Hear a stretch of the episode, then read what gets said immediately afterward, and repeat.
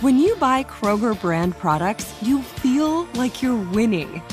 That's because they offer proven quality at lower than low prices. In fact, we guarantee that you and your family will love how Kroger brand products taste, or you get your money back. So next time you're shopping for the family, look for delicious Kroger brand products because they'll make you all feel like you're winning. Shop now, in store, or online. Kroger, fresh for everyone. You wouldn't expect to hear that we're America's third best city for beer like this one, or home to vibes like this and this.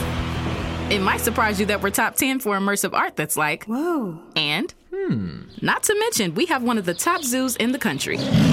So, can a city with the country's best pro soccer team, ranking as a top culinary destination in the world, be in your own backyard? Yes, Columbus. Plan your summer at experiencecolumbus.com/summer.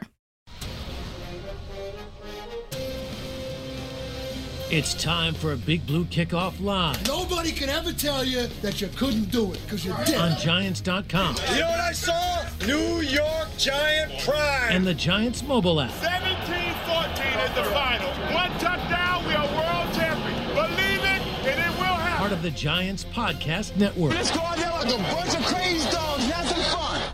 Welcome to Friday's edition of Big Blue Kickoff Live here on Giants.com as well as the mobile app. He's Paul Dottino. I'm Lance Meadow with you for the next 60 minutes. We're here to break down all that is happening with the New York football Giants as we gear up for preseason game number two coming your way Sunday at MetLife Stadium as the Giants will host the defending AFC champion Cincinnati Bengals. We'll certainly delve into that and more and an opportunity for you to weigh in at 201 939 4513. You can also hit us up on Twitter, hashtag Giants Chat. A reminder you can find the archive of this show, our entire podcast network, on the Giants mobile app, podcast platforms everywhere, and at giants.com slash podcast. So Brian Daboll spoke to the media as well as a few players and assistant coaches. We'll give you some of the highlights of that.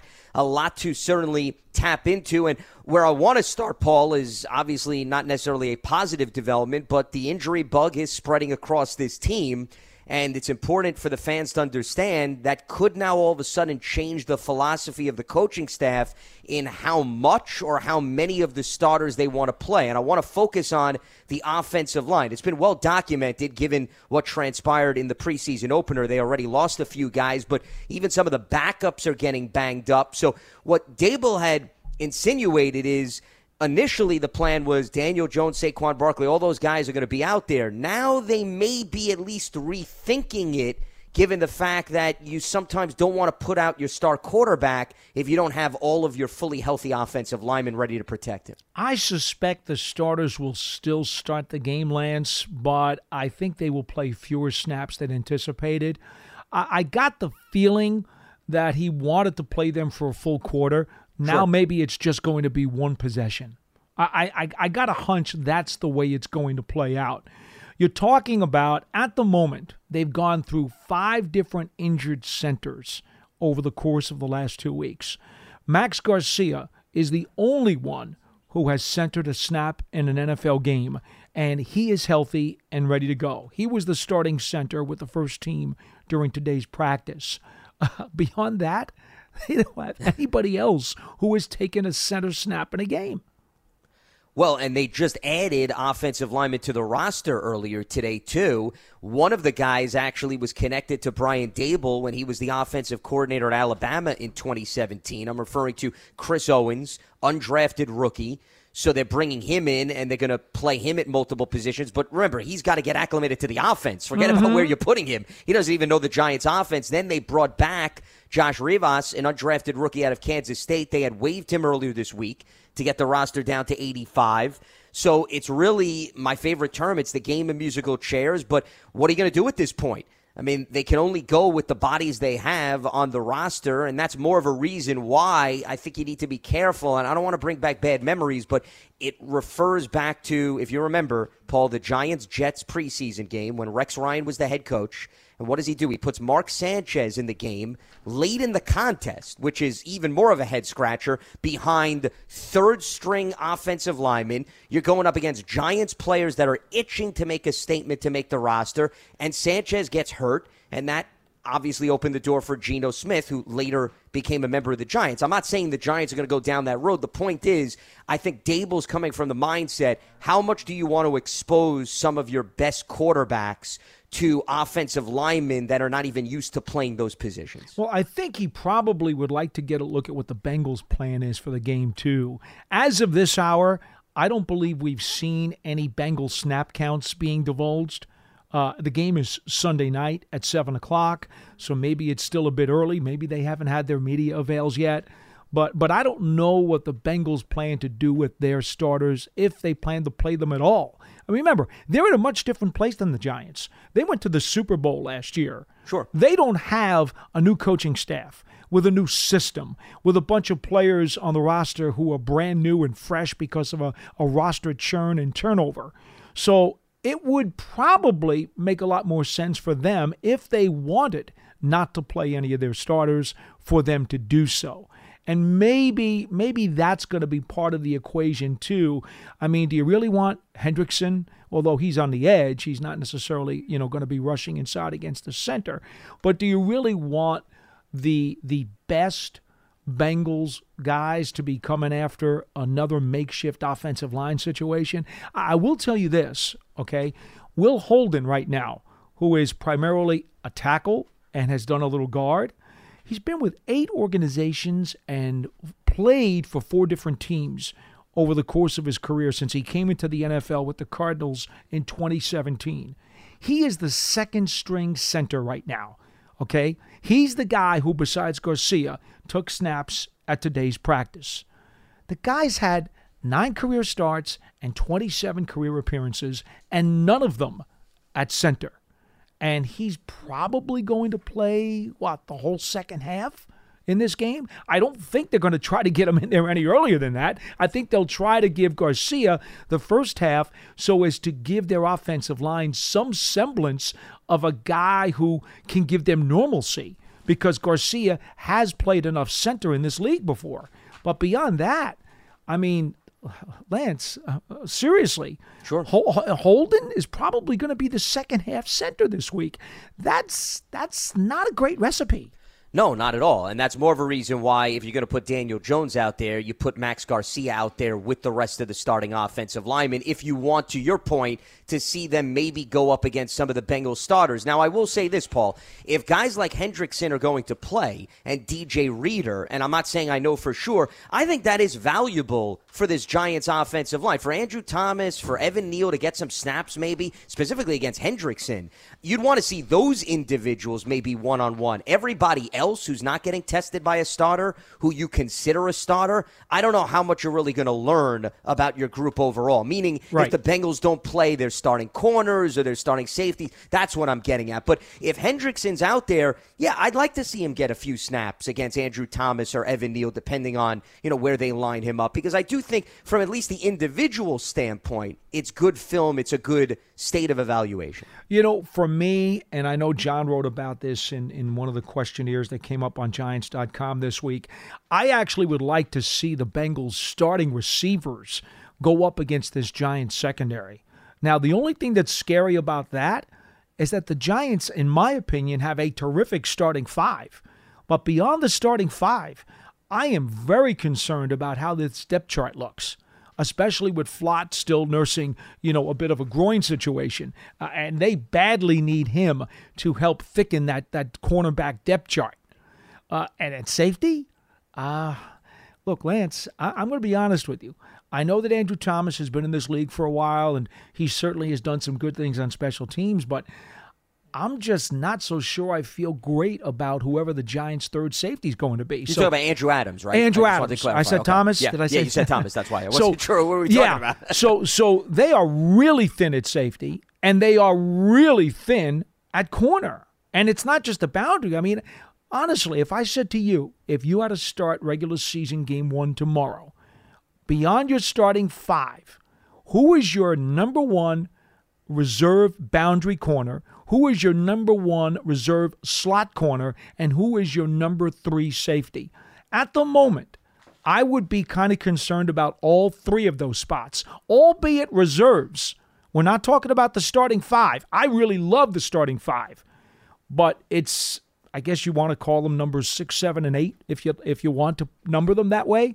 I just don't know exactly how that looks right now. Well, and I think those questions were emerging all throughout the offseason when we were just talking about the state of the roster, given the young guys and really the land of the unknown. So, to answer your question, I don't think much has changed given this first wave or second wave, however you want to refer to it, with respect to training camp. Now, I know you were high, and we had conversations about this, as you just mentioned, with the starters at those respective positions, I would still say the jury is out, even with some of the starters. I would say McKinney, I think you feel good about. Julian Love, love his versatility, pun intended. And Adoree', I think you have an idea. But, you know, Darnay Holmes has had his ups and downs over his last few seasons. Aaron Robinson did not play an entire year. I think those two positions, it's fair to at least question what you know what you're going to get out of them. The other three guys, I'll give you. I think there's some substance there there's at least the stage of the evaluation is it's not as much of a guessing game as some of those other players. So, of course, when we're talking about the guys that are backing up some of the question marks,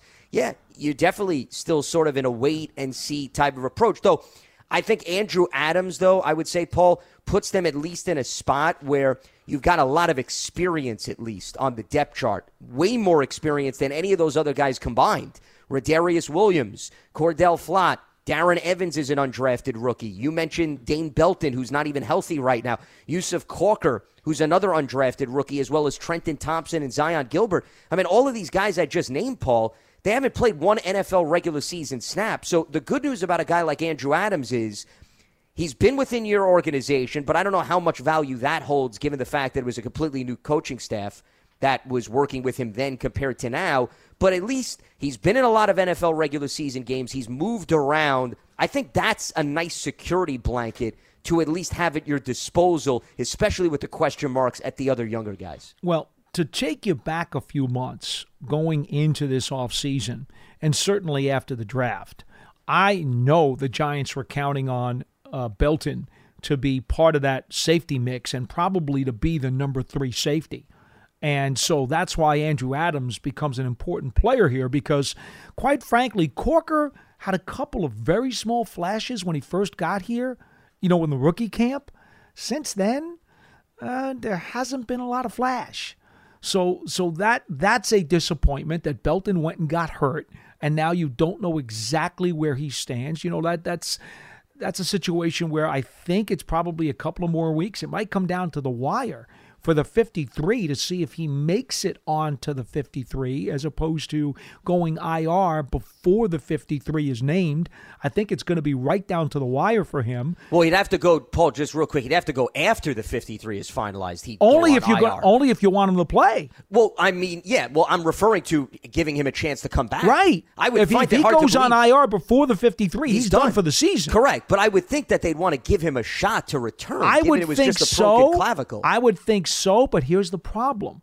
They've got so many other injuries at so many other positions. Can they afford to save a spot for him? Remember, they're going to have to save a spot for Sterling Shepard, okay? Because they think that Sterling Shepard's going to be on the 53. Oh, that's right. John's telling me that's right. He's pup. He's on pup, Shep is yeah. pup, so you don't have to worry about a, well, spot because on Shep could go 53 for him. directly to That's regular correct. season pup. That's, That's, correct. That's Yep. correct. Uh, that's correct. I, I'm, I'm drawing a blank on that one. But they do have enough of guys banged up right now where you don't know how many they may have to stash on the 53 and then put them on IR after that final roster is released. There are just so many injuries right now, you just don't know. So, A, Belton's injury was very, very unfortunate because they were counting on some snaps out of him. Rodarius Williams coming off that ACL last year, I happen to know this this staff, they like him as much as the old staff did. And it is incredibly unfortunate that he's been slow coming back from the ACL because he could have provided them depth on the boundary. And then obviously now Flott, you know, comes up with the groin. And when he got drafted, there was hope that he would provide some snaps as depth at corner. And at the moment, we're not exactly sure. We think he'll be back in a couple of weeks, but we just don't know. So they went from a position where they may have had some plausible answers, at least they thought they did, to a position of right now, we just have to wait and see because we're kind of dancing in the dark. Well, you could say the same thing even about the offensive line, to your point, Paul, because, for example, Joshua Ezeudu, who was your third round pick, you drafted him. Exactly. Because you can move him around. The problem is now he's banged up, so you can't even utilize his skill set to fill in for some of the frontline guys that are hurt. Without and a this doubt. is why the depth chart really could come back to bite you if the injuries start carrying over there. Even Jamil Douglas is another guy, okay, on the depth chart. He's banged up.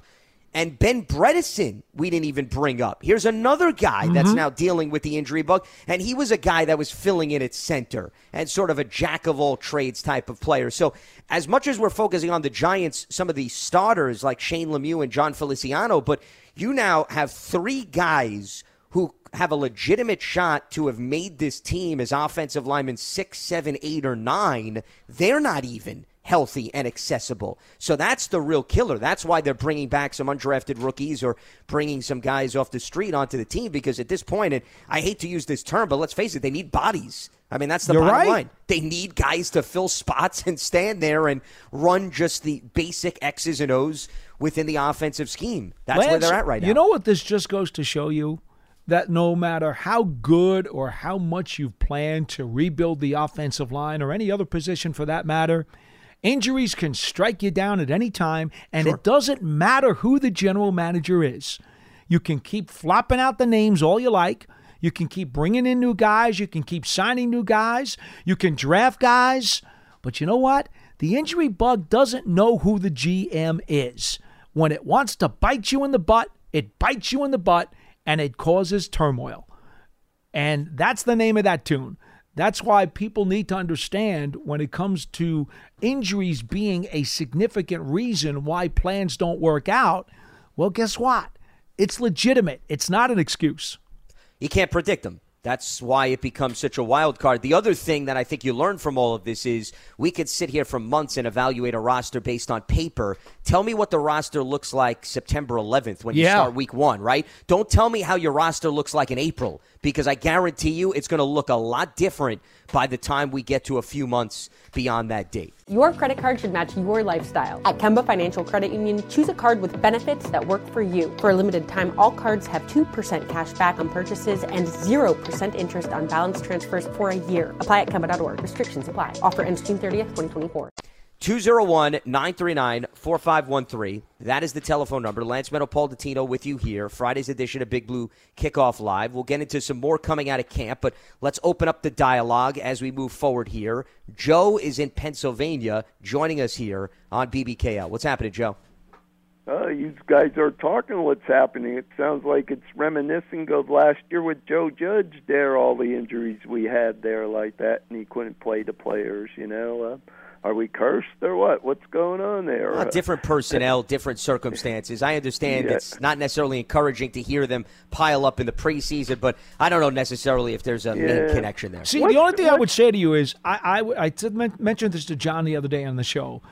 I would probably venture that if the Giants had to play a regular season game, as many as half of these guys could probably go Yeah. if they had to. So let me make that clear. These are still training camp injuries, and, and that's why they're ultra cautious. At the same time, this is a team that, as Coach Brian Daboll says, you need practice reps if you're going to be good players and get good player reps.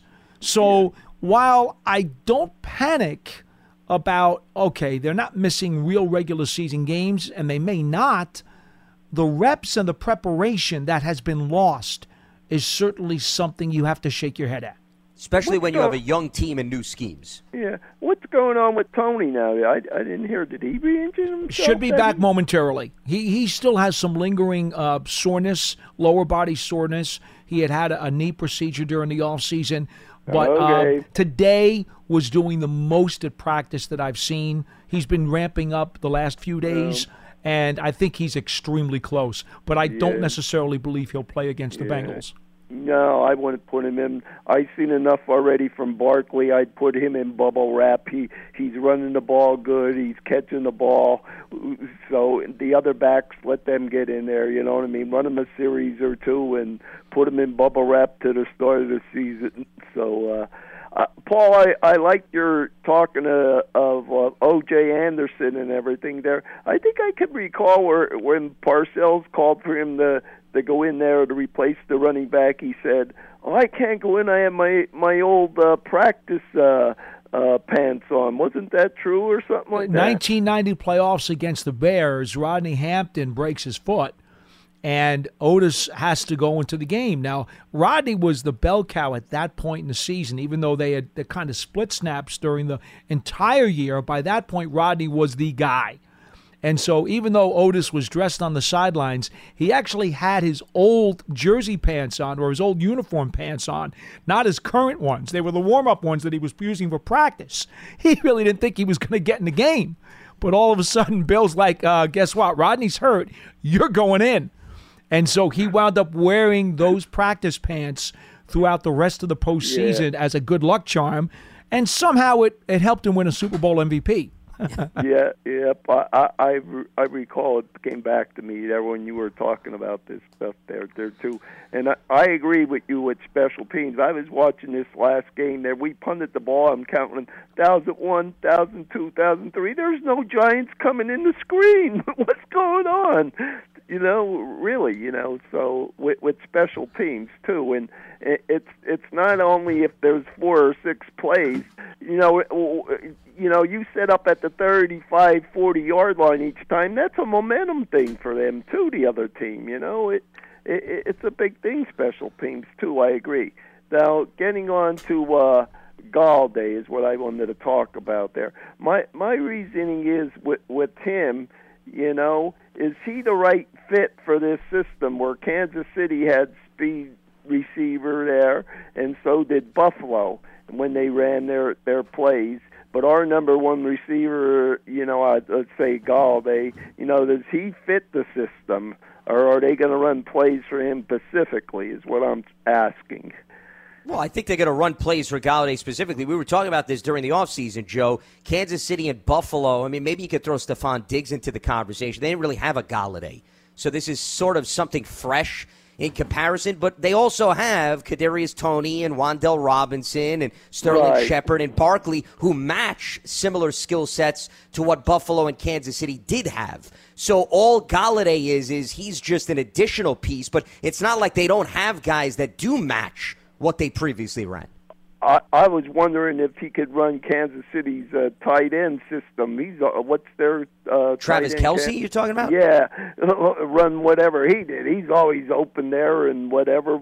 Put him in that system. You know, it, it, he's always there. You know, and it, I don't. You know, he well, don't Kelce was also separate. used as a blocker though too in right. Kansas City. Yeah, so I, I don't think they're gonna guess. have Golladay do much of that. But don't didn't of, they split? Didn't they split him off the line a lot too, and he just ran routes? sure, they did. But I mean, remember, Kelce also plays a different position at the tight end spot, so I, don't think that it's going to be identical in terms of the usage. Joe, and appreciate the phone call. I think that certainly Golladay's size, Paul, presents him opportunities to maybe be utilized here or there, but I don't see him as the duplication of Travis Kelce within this new offense. No, n- not in any way, shape, or form. Yeah. But I think the key here it really comes down to matchups, Lance. You know, it's one of the reasons why I always advocate a skyscraper in that room because week to week, as you go through the matchups, there are going to be times when you, you know your skyscraper is going to have a huge advantage against the other team's boundary corners. You just know that. I mean, look, I'm not saying that Golladay is Plaxico Burress because Burress was one of the most dynamic receivers, if not the most purely dynamic receiver in Giants history, with all due respect to Homer Jones, okay, or even Odell Beckham. The truth is, what what Burress did here for his three and a half seasons was just he was a game changer, a tremendous impact player. And you know when when Eli would throw the ball up to him and he had that size advantage in certain matchups. He destroyed the Philadelphia Eagles when he was here. He was one of the reasons why Tom was able to all of a sudden turn the tide and knock off Philadelphia after they had owned the Giants for several years. And that's what you want to be able to do. Remember what Burress did to Al Harris in Lambeau in the playoffs? Sure. When they played the Packers? 11 grabs that day. I mean, he just totally undressed him in that freezing cold tundra of Lambeau Field. Totally undressed the guy. And Al Harris was a veteran corner with some resume to him. And and it was like, no, no, we think that Burress can destroy him. And that's what he did. You want to be able to tell Golladay on certain weeks, these are the weeks where you will destroy the opposition. You're just going to eat them alive, and there's nothing they can do to stop you. But by the same token, as I've said on this program before, I do think the Giants will spread it around a lot, especially amongst the smaller guys. And certain matchups will lend certain guys to becoming the leading receivers on those given days. Yeah, I mean, we got into this all throughout the offseason. I'm with you. I do think it's going to be a spread the wealth type of philosophy. I think there could be some games where Golladay is the big targeted guy, but I don't think he'll consistently be the guy that leads the team in that department. I think it depends on the personnel they're going up against. And also, remember, game flow and game situations, Paul, also Yes. are going to dictate No doubt. Maybe you have more red zone opportunities, so you'll toss it to him a little bit more. Maybe it's one of those games where you're relying on explosive plays. That's also going to tell a lot in terms of Golladay's usage. Let's head back to the phone lines. Rich is in Florida, and he joins us now. What's happening, Rich? Lance and uh, Godfather Dottino, always a pleasure, my friends. How Uh, are you? Paulie? you, uh, Paulie, you weren't here yesterday, but I'm listening to the show, yesterday's show this morning in the gym, and I had to call in. You had a caller yesterday from Cape Cod, and he uh, professed that Jumbo Elliott, as a giant, caught a touchdown pass.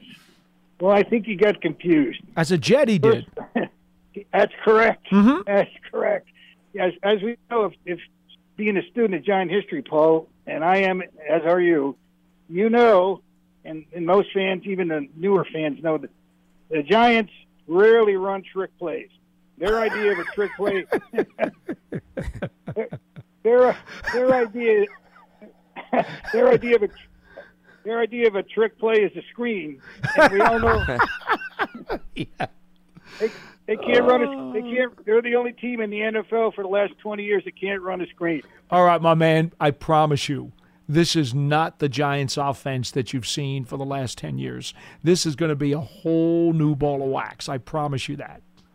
Okay, I'll write that down and put it in my wallet. And this is this is some info for Lance and John, the younger troops, and for younger folks in the audience.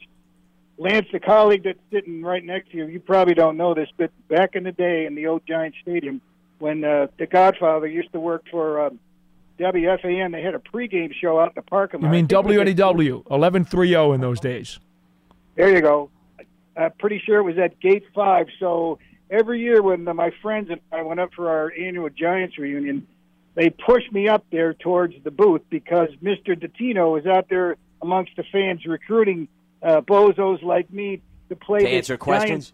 tribute. That's right. Yeah. And so uh, I think the only reason they pushed me up there is my friend uh, Ted wanted to win these wanted me to win these watches for his family. So they used you as the guinea pig, essentially. Did you win?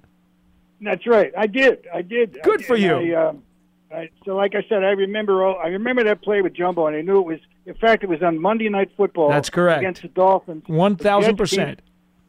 That's right. Vinny Testosterone was the Jets quarterback, and he, Testosterone. he, he, Testosterone. He's got a name for everybody. from- yeah. Oh. they, they came back from a big deficit to win. But on a serious note, uh, thank you for answering that question on Tony earlier from uh, uh, that caller. But what about David Sills? I'm a big fan of him. My kids went to WVU.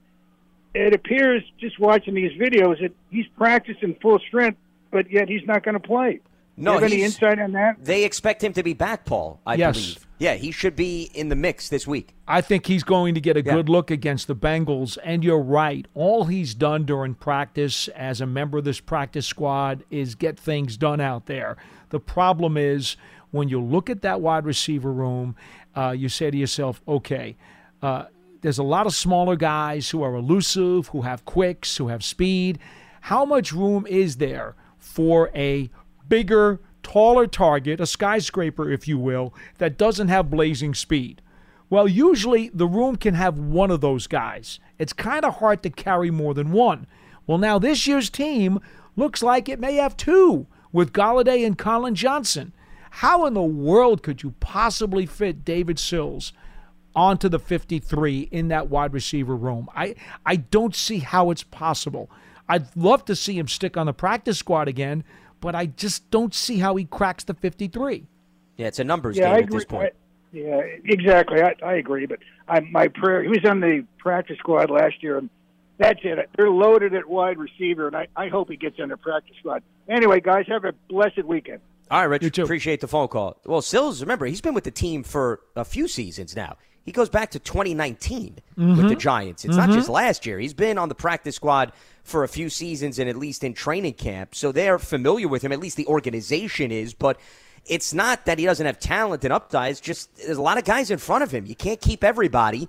Do I think that people are going to be knocking down the door to claim him? Off of waivers? No. I think he'd have a good chance probably to return to the Giants practice squad if they afforded him that opportunity. And then, hey, as injuries play out or whatever it may be, his number may be called at some point, but the initial 53, I think it's very tough sledding at this point. And remember something too. He originally came into the league as an undrafted free agent with the Buffalo Bills. Joe Schoen knows all about Sills. Sure. No, absolutely. And he's an athlete because we're talking about a former quarterback, too. So they understand the ins and outs. He was with the Bills for a few months during that 2019 offseason, and the Giants signed him on the practice squad in September, right before the season started. And then since then, he's been in and out of the active roster and the practice squad for the Giants. I mean, that's why he's still here, though. He's here because Schoen knows of him, thought he was worth keeping around, either as a good teammate or as a guy who might be able to compete and would certainly do the wide receiver room good as somebody at least who would be on the practice squad. I mean, there's no question, knowing the player like he does, if he didn't think anything of the player and didn't think there was any value, why bring him back? Sure. Well, and he also has some chemistry with Daniel Jones, having been here too. So it doesn't hurt to at least have some familiarity still in the mix as well. Let's head back to the lines. John is in Cape Cod, joining us here. Speak of the devil on Big Blue Kickoff Live. What's happening, John? Good afternoon, guys. It's, Hi. Uh, always a pleasure. I can't get enough of your show. Hey, Paul, I, I because of this podcast problem, I've been chasing you for like a week. It's like, where's Waldo? Your your your memory in Giants history is just incredible.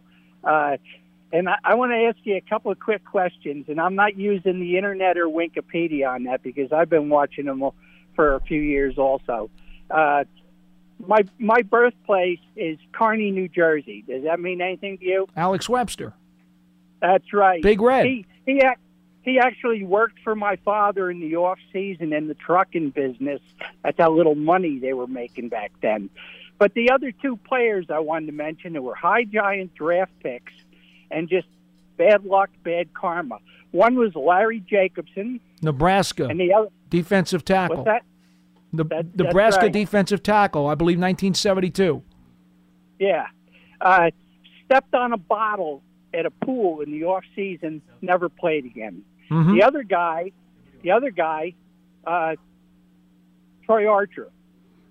War number 77, defensive tackle. Uh, was a terrific player when he came here. Got into a car accident during the off season. Uh, he was driving his Jeep. I believe it might have been in Edgewater, New Jersey, and uh, crashed his vehicle and unfortunately passed away. But but in the year or so or two years that he played with the Giants, it looked like he was going to be a real player. Oh, he he was incredible as a rookie. Our seats Mhm. were right behind the giant bench, tenth row in the old stadium, Sure. field level, and he was a beast. And then he he got killed. He was Um, very strong, and and the thing about it though, he was a bit of a wild personality. Yeah, and yeah. I, you know, I, I I I can only say, terrible, terrible, tragic car wreck for him. But this was a guy who did like to to to live with some energy and some fun. Yeah. Let's just put it that way. I I remember the whole thing in the Bergen record because I lived in Ridgewood. I think he played next to Jack Gregory on the line.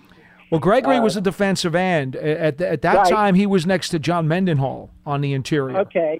You know, you had you had Gregory and you had George Martin on, on the ends. Uh, This was this was now the late seventies. Uh, you had Gregory and Martin, and, and you had you had Mendy and uh, and Troy Archer in, inside. Yeah. Listen, I'll I'll leave you. Uh, Lance, the the Giants are carrying 14 linebackers on the roster right now. How many do you think they're going to carry when the season opens?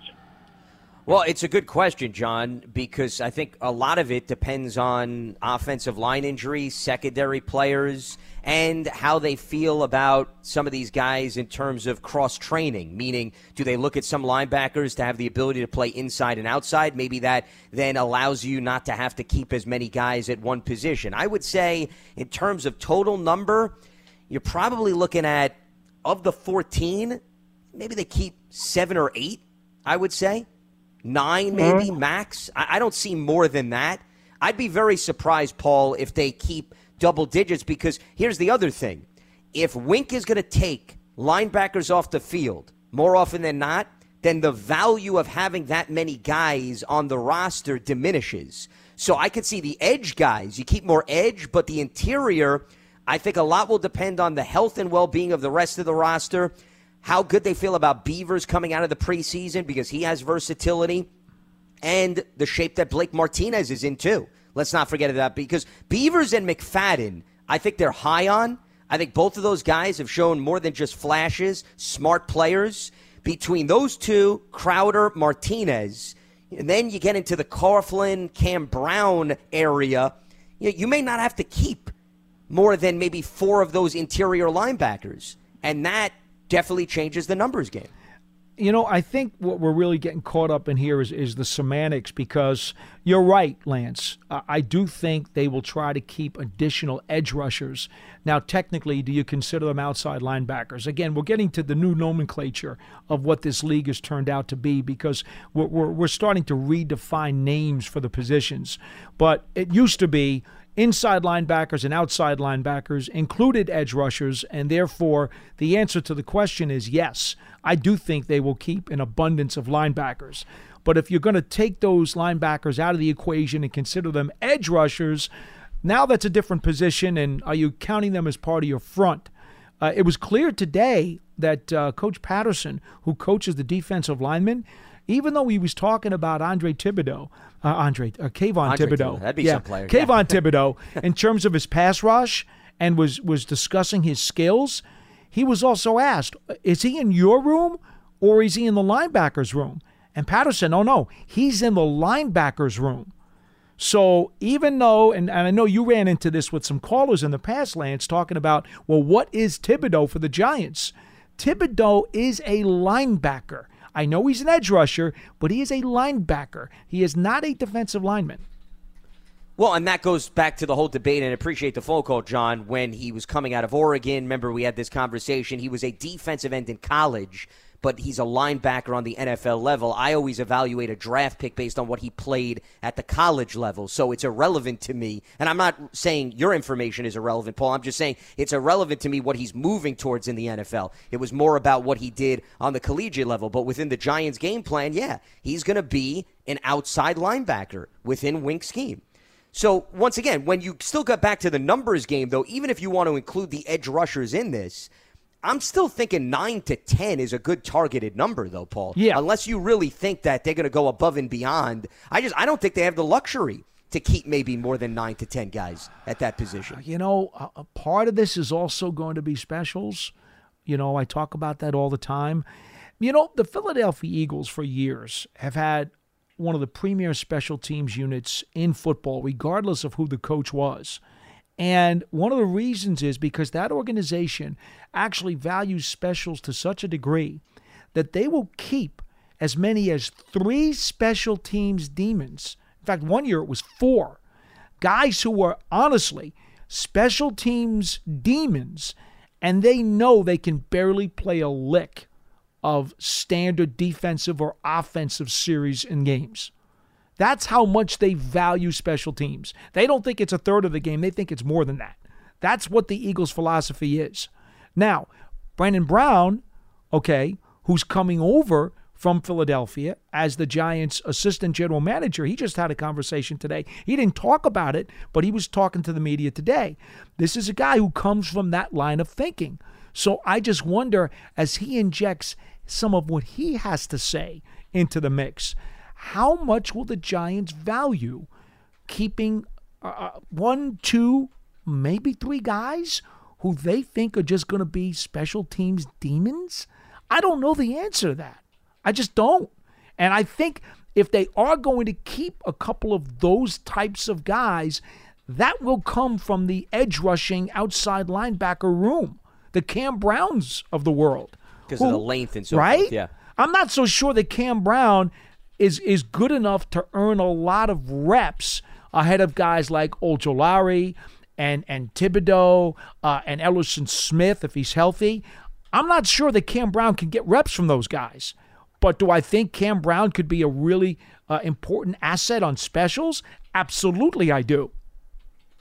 And we saw some of those flashes in previous seasons. The game that always jumps out to me, Giants coincidentally playing the team they're playing this weekend, the Bengals. Game in Cincinnati. Yes. This was the year Joe Burrow was hurt. Who do you think came up with the game saving mm-hmm. tackle and midfield, which prevented the Bengals essentially from getting into field goal range to maybe win that game? It was Cam Brown. Yeah. He came up with it. So, yeah. yeah, he's proven his value. It's just, once again, what you were talking about, if you're only going to play him as a special teamer, and you're not going to get him many opportunities on defense, do you have the luxury to hold a roster spot for him? That's the million dollar question. And on especially that, with all the injuries, correct. Too. The injuries make things even more convoluted. And I would say my answer right now, if you were to put my back against the wall, I would say I don't think they have the luxury to hold on to guys, not Cam Brown in particular, but guys that just are special teamers. Two weeks from now, maybe the health of the roster changes conversation moves in a different direction. Right now, I would say I don't think they have that luxury. Yeah, I, I suspect there'll be one. I think there'll be one guy who basically saves his job on the 53 because he's a special teams demon. I think there'll be one guy. I'm not even 100% sure who it's going to be right now, but I think there'll be one. Lance Medow, Paul Dottino with you here on Big Blue Kickoff Live. Few reminders before we move forward with the conversation. Giant season tickets, they're on sale now for the 2022 season. In addition to ticket savings, membership benefits include access to exclusive events, experiences, pre-sales, and more. You can lock in your seats starting at just 100 bucks. Call 888-NYG-1925, or you could visit giants.com slash tickets for more information. Also, don't miss your chance to experience a premier hospitality experience watching Giants games and world-class concerts in 2022 as a Giants suite partner. Limited full season locations are available, or you can place a deposit for individual games. Call 888-NYG-1925. You can also visit giants.com slash suites for this one for more information. Your credit card should match your lifestyle. At Kemba Financial Credit Union, choose a card with benefits that work for you. For a limited time, all cards have 2% cash back on purchases and 0% interest on balance transfers for a year. Apply at Kemba.org. Restrictions apply. Offer ends June 30th, 2024. Let's reopen up the phone lines. We check in with Len in Maryland. What's happening, Len? Hey guys, how you doing? Hey Len. You're right. What do you got? You us? know, as we as we get closer to um, cut down date, final cut down to get to 53. Uh, I say this every year. You give 24 to the defense, 24 to the offense, five to the special teams coach.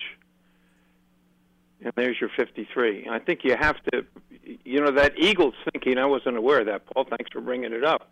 That kind of thinking, I, I, I think that's modern day. I think you have to think about five guys, you know, your kickers and your long snapper, and then there's two guys – I, know most special teams coach, and, and when very often McGaughey says, well, they have to be able to play another position. Uh, I'm not, you know, watching that game the other night. I'm not so sure that's that's true. Give me give me a Cam Brown. I'm, Brown's one of my favorites, by the way. He he comes from a town just down the road from me, and I'm kind of rooting for the guy. I hope he makes it again. Um, you, you know, you talked about a number of linebackers and um, I'm almost looking at the uh, D line and the linebackers as being the front 15 uh, because so many of those guys are going to play with their hand in the ground, and a lot of them will play standing up. Uh, I mean, they'll do the same thing. I mean, you, if you think about it, the only four down linemen on the roster are, are Williams, Lawrence, uh, the nose tackle that came over from Baltimore. Is it Mills? And Jelly and Ellis. Rookie, yeah, yeah, and, and the Ellis, rookie yeah. Davidson. Just yeah, and, Je- and Jelly's the his rookie nickname. Yeah, and the rookie Davidson. So, Right. I mean, those four are the only guys that you could be sure are going to play with their hands on the ground. uh, the other eleven. I so I mean the way Wink is running this thing, I mean there's going to be Thibodeaux is going to be standing up, and there's going to be some times when he's going to have his hand on the ground. So, Sure, they're going to be interchangeable. Yeah, I'm, so I keep thinking of that group as a front fifteen. What do they do with Jihad Ward? Yeah, there you go. Well, he's the odd he's the odd guy. I mean, you got those four. Ward can play there. Um, I mean, he's almost sometimes he- 290 pounds. You know, Yeah, I yeah. mean, this to say that he could play down is not a stretch. That's that's some of what he can do. Yeah, and he may be. Maybe they're only going to keep five. Maybe they see Ward as the fifth guy. Well, considering he was with Wink in Baltimore, I, I think there's some value there. There's a reason Yeah. why they brought him over. So I, I don't think they necessarily look at him as the add-on. I think they look at him as a valuable guy, assuming, of course, he's oh. healthy because you know he's also been one Yeah, of the yeah, players yeah, that is banged up. But yeah, I mean the numbers game. We could sit here and label guys accordingly. I mean, as right. you said, at the end of the day, it's just got to add up to 53. And just to give you an idea, last year they kept. I'm bringing up the. This is the final 53 man roster in terms of when they made the announcement. Then there obviously were different versions, but they kept Right. 10 linebackers and they kept five defensive linemen. That was the breakdown last year Right. when they announced the 53. Right, right. I remember, uh, you know, Ward. I, I saw a little bit of Ward because he played down here with the Ravens, and uh, I watched some Ravens games. Um, I, I I like him as a player. I tell you, he's he's got a little edge to him. I, Yes, he does. I think I think we're going. I think we're going to like this guy. He's got a little edge to him. He's going to bring something to the field that maybe we haven't seen as much of in the in the past. Uh, and obviously Martindale likes him. Hey, quick quick comment on the um, Ring, Ring of Honor uh, guys. Uh, all all deserving, obviously, and and that Monday night is going to be a great night. I mean, it's a Monday night game. The Cowboys. Uh, Ring of Honor inductees. I think it's throwback jersey night too. I mean, it's just it's just going to be a fun night.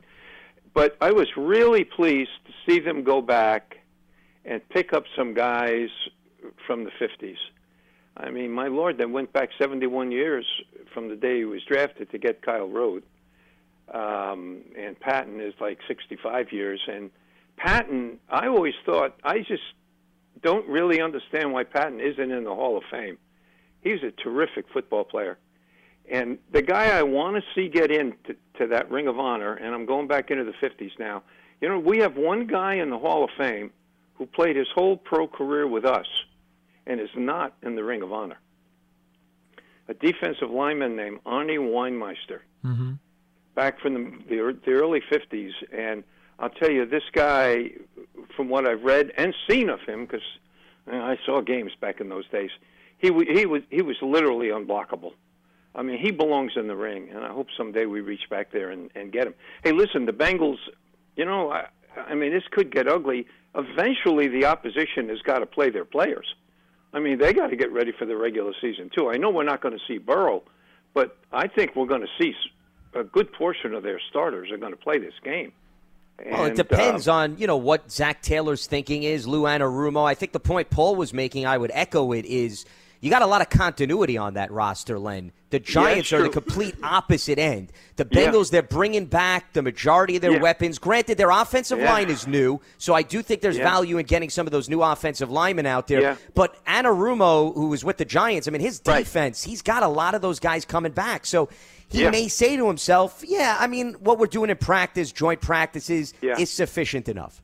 Yeah, when when you look at that roster, Lance, and I, I think you just made the point, but when you look at that roster, they they are really good. I mean, they got a lot of good players. Um, just one at say, simply at every level. I mean, that's that's a very good. I'm I'm glad we're not playing them in the regular season. That's that's for sure. Okay, Len, I, I now have uh, done a little bit of clicking on the uh, web, and Zac Taylor has told the Bengals media uh, he does not expect to play any of the starters. okay. Hey, well, okay. Hey, that, well, I don't, I don't want to say that's good, but thank, thank you for that information. Hey, one more thing. Um, you know what? One thing I'm worried about, and you, you guys haven't chatted about this. Maybe you can give it one minute of conversation. The blocking by the running backs. Wow. I mean, I mean, we know, we know about Barkley. Are these other guys able to block? I mean, Breida, Williams, Brightwell, Corbin. I'll go to Platzgummer. I mean, I'm a little concerned about. Well, I'm a little. I mean, Len, not to cut you off, but keep in mind, Brightwell was a special teamer, so Yeah. I don't think that that's something new and riveting for him to get involved in. I mean, he's a physical guy. You play on all four special teams units when you're in college. You better embrace the physicality. They're not going to put you out Okay. there. Breida Okay. was a third down back for Buffalo, even going back to his other stops. So if you're in for third down, you're in for passing situations. If they don't toss you the ball, they clearly have some faith in your ability to block. And Platzgummer, I mean, he doesn't have a lot of NFL experience, Yeah, so I don't want to speak obviously, about him. But those other two, I wouldn't Yeah. be overly concerned because of the roles they've taken on over the course of their college careers or NFL careers. Okay. Well, um, so you you don't you don't share a concern, Lance? No, I'm not overly. Okay. If your question is, am I concerned about the blocking ability of those other those Yeah. other two backs I specifically named? Not everybody. Those specific two. No, my answer Yeah. would be no. Not overly concerned. Okay. Yeah. Hey, go Gi- go Giants! Thanks for All right, taking Len. my call. You got it. Appreciate the phone call.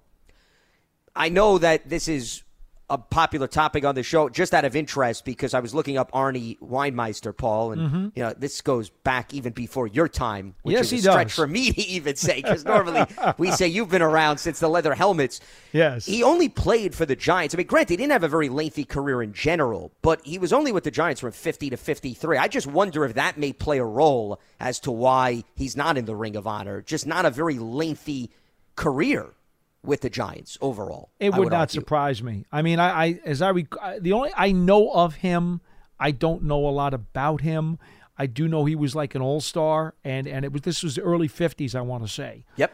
But but the the duration of time, I I gotta feel that that's a big part of it.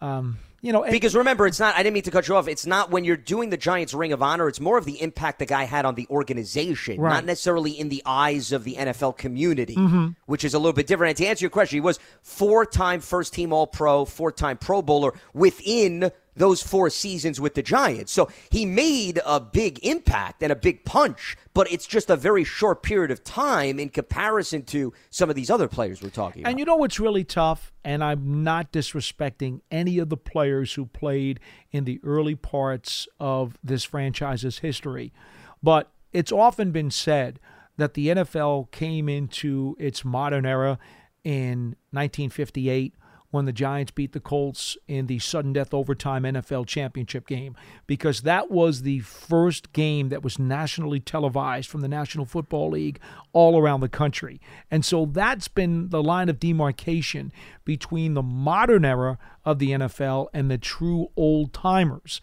I tend to also list another line of demarcation, 1970, when the AFL and NFL merged together and became the AFC and the NFC under one NFL crest.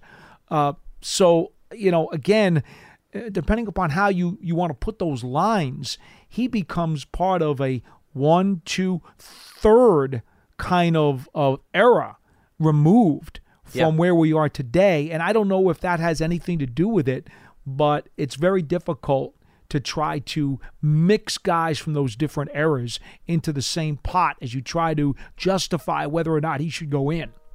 Well, and that's why I look at it more of the tenure with the team than anything else. I mean, just to give you an example, and I know we've been spending a lot of time, but it was interesting given the player that was brought up, Jimmy Patton, who is going into the Ring of Honor. Yes. He was with the Giants from 55 to 66. Mhm. So, I mean, that's 12 seasons right there, Paul. Five NFL championship four. games. Correct. Well, but forget that. Forget the championship games. I'm not even putting that up there because, once again, Weinmeister had a great resume as an individual player. I'm just looking at it Duration. longevity Mhm. with the team. I think that's part of the criteria to justify a spot in the Ring of Honor. And Patton was a true impact player. He hit people like a bus. Uh, one of those safeties who, you know, you would want to put in the Atwater and Joey Browner type of, uh, you know, Gary Fencik and Duerson. And one of those safeties who would really let you know. They would smack you across the middle. And Patton was also good in run support. Very, very strong, hard hitting player. The kind of guy who breathed the grit and the toughness of New York. Let's head back to the lines at 201 939 4513. AJ is in South Carolina joining us. What's happening, AJ? Oh, thank, oh, thank you for taking my call. Um, I know uh, Aaron Robinson uh, starting in the uh, first uh, preseason game. Uh, do you think the Giants should uh, sign a veteran on cornerback? I know Wink Martindale knows uh, Jimmy Smith. Well, you're talking about the connections that Wink has and appreciate the phone call to some guys that may be out there. I haven't looked that carefully, Paul. I don't know if you have in terms of who's still out there on the cornerback market, but I think it goes back to, and we were asked a lot of these questions in the offseason. And by the way, Wink spoke very highly of Aaron Robinson. It's important to note that when he mm-hmm. spoke to mm-hmm. the media the other day, Paul, because I understand he had that rough series and nobody's going to dispute that. The penalties, you got to clean that stuff up. But Wink was very defensive of Aaron Robinson, saying he's had a strong camp, he believes in him. And the reason I'm bringing up that commentary is I think the philosophy of Joe Schoen, Brian Daboll, and Wink is we've got a young group. We're going to give these guys every opportunity during the preseason and training camp to show who they are, as opposed to bringing in veterans to put them ahead of the depth chart and then back these young guys up. And also, I would think if they were that concerned, Paul, look at the clock, look at the date. August 19th. You're already at your second preseason game. You start bringing in a veteran, even if he has some relationship to your coordinator, he's going to be having missed a bulk of your offseason program in camp. You can't expect him to come in and just like that wave the magic wand and make an immediate impact. So I think that's more of an indication they're going to ride it out with this youth movement and they're going to have confidence that these guys will continue to grow through the ups and downs this season. I expect that you're right. I think that's what they're going to do. Uh, for me, you'll recall that for months during the off season, I had suggested if they wanted some insurance on the boundary, that Desmond Trufant, former Falcon, is yep. a guy who, you know, I was really kind of thinking to myself would be a really good fit because the Giants are just about 5 million under the cap right now. And by the time they deal with the injuries and by the time they sign their practice squad guys, I assume they will fill out the practice squad. They'll probably have to spend about another 3 out of that 5 that they have, which is going to leave them approximately 2 million bucks for wiggle room during the course of the season. And that is a very slim margin. So they don't have an awful lot of cash to throw around here, whether they want to go after a, a veteran corner or they want to go after a veteran offensive lineman to support these uh, these positions. It, it's it's really nickel and dime right now. And look, I think that Trufant, as a veteran who's done some stuff in this league, has experience and has, has been a quality player uh, at points during his career when he wasn't hurt. Uh, I, I suspect he'd come in for the veteran minimum. So I would throw his name out there again as somebody who would be on my radar.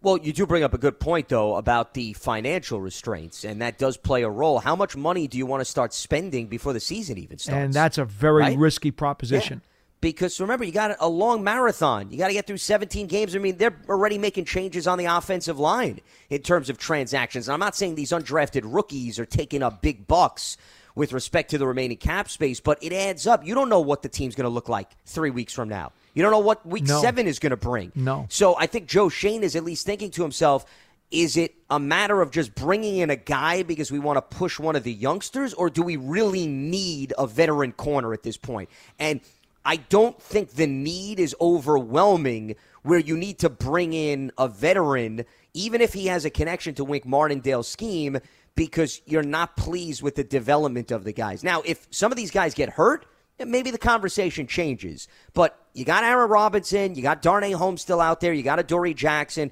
Flott is going to return. It's not a long injury that should keep him sidelined. Right. So those four, we mentioned Rodarius Williams. I mean, we already went through five guys that are young, with the exception of Adoree, who have been here all off season. If those numbers dramatically change, I think it's maybe something revisiting. I don't think it's an overwhelming urgency right and now. And there's one other option here, Lance, and we can't forget about this. And I know you guys answered this, I think, for cover three or cover four this week.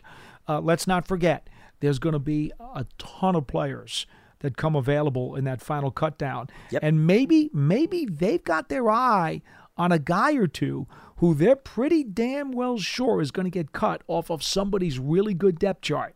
And the Giants are going to be pretty high on the waiver wire. Well, they're going to be fifth. Yeah, because, it's because draft spot. it goes to last get- year- right, it yeah, goes to last year's three record. or four weeks into the season. It then starts to till change. October, I believe. Yep. So they're going to be pretty high on that claim list. They they might believe that they've got a shot to get some guys who, in their minds, are targeted to be slashed.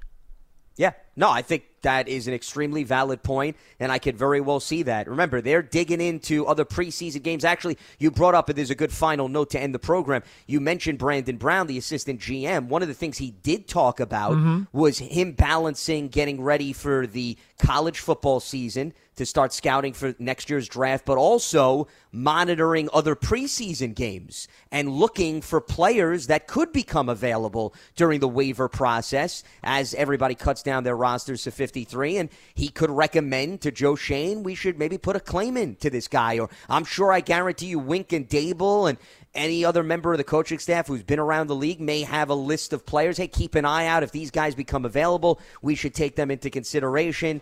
They're absolutely, I'm sure, going to delve into that pond because there is going to be hundreds of guys that are going to either not have an opportunity to be on an NFL roster or change uniforms instantaneously. Lance, that just happened with Elijah Griffin, the cornerback special teams guy who they Former picked Bill. up yesterday, just got waived by the Bills. Schoen and Daboll know all about this kid, this former USC player. And as soon as he was available, boom, Giants grabbed him.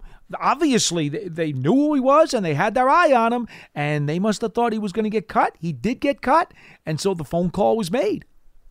And with that, that wraps up Friday's edition of Big Blue Kickoff Live. Appreciate everybody tuning in. So the preseason game is Sunday evening, 7 p.m. Eastern. We will be on the air on WFAN for our Giants Radio Network pregame show at 6 p.m. Eastern. And then, of course, you can watch the game in the local New York market on NBC. And is this one of those games on NFL Network, Paul? As Yes, well? it is. Or it is. Okay, so Out of go. market, live on So- NFL Network. So you're covered out of market, but we will have our pregame show starting on WFAN at 6 p.m. Eastern, and then Monday show we'll be back to discuss the ins and outs 3 of p.m.. everything. Correct. It moves to 3 p.m. Eastern starting next week because of the accommodation of the new practice schedule. So you have a little bit more flexibility in your day, 2 to 3. You can take care of whatever you want. Then 3 o'clock, make sure you tune in to the Giants app as well as Giants.com. A reminder, today's episode of Big Blue Kickoff Live, part of the Giants platforms everywhere at Giants.com slash podcast. For Paul Dottino, I'm Lance Medow. Stay locked to Giants.com for all the latest, and we will speak to you on Monday right here on Big Blue Kickoff Live. Have a good one. You wouldn't expect to hear that we're America's third best city for beer like this one. Or home to vibes like this. And this. It might surprise you that we're top 10 for immersive art that's like, whoa. And, hmm, not to mention, we have one of the top zoos in the country. So, can a city with the country's best pro soccer team, ranking as a top culinary destination in the world, be in your own backyard? Yes, Columbus. Plan your summer at experiencecolumbus.com/summer. Your credit card should match your lifestyle. At Kemba Financial Credit Union, choose a card with benefits that work for you. For a limited time, all cards have 2% cash back on purchases and 0% interest on balance transfers for a year. Apply at Kemba.org. Restrictions apply. Offer ends June 30th, 2024.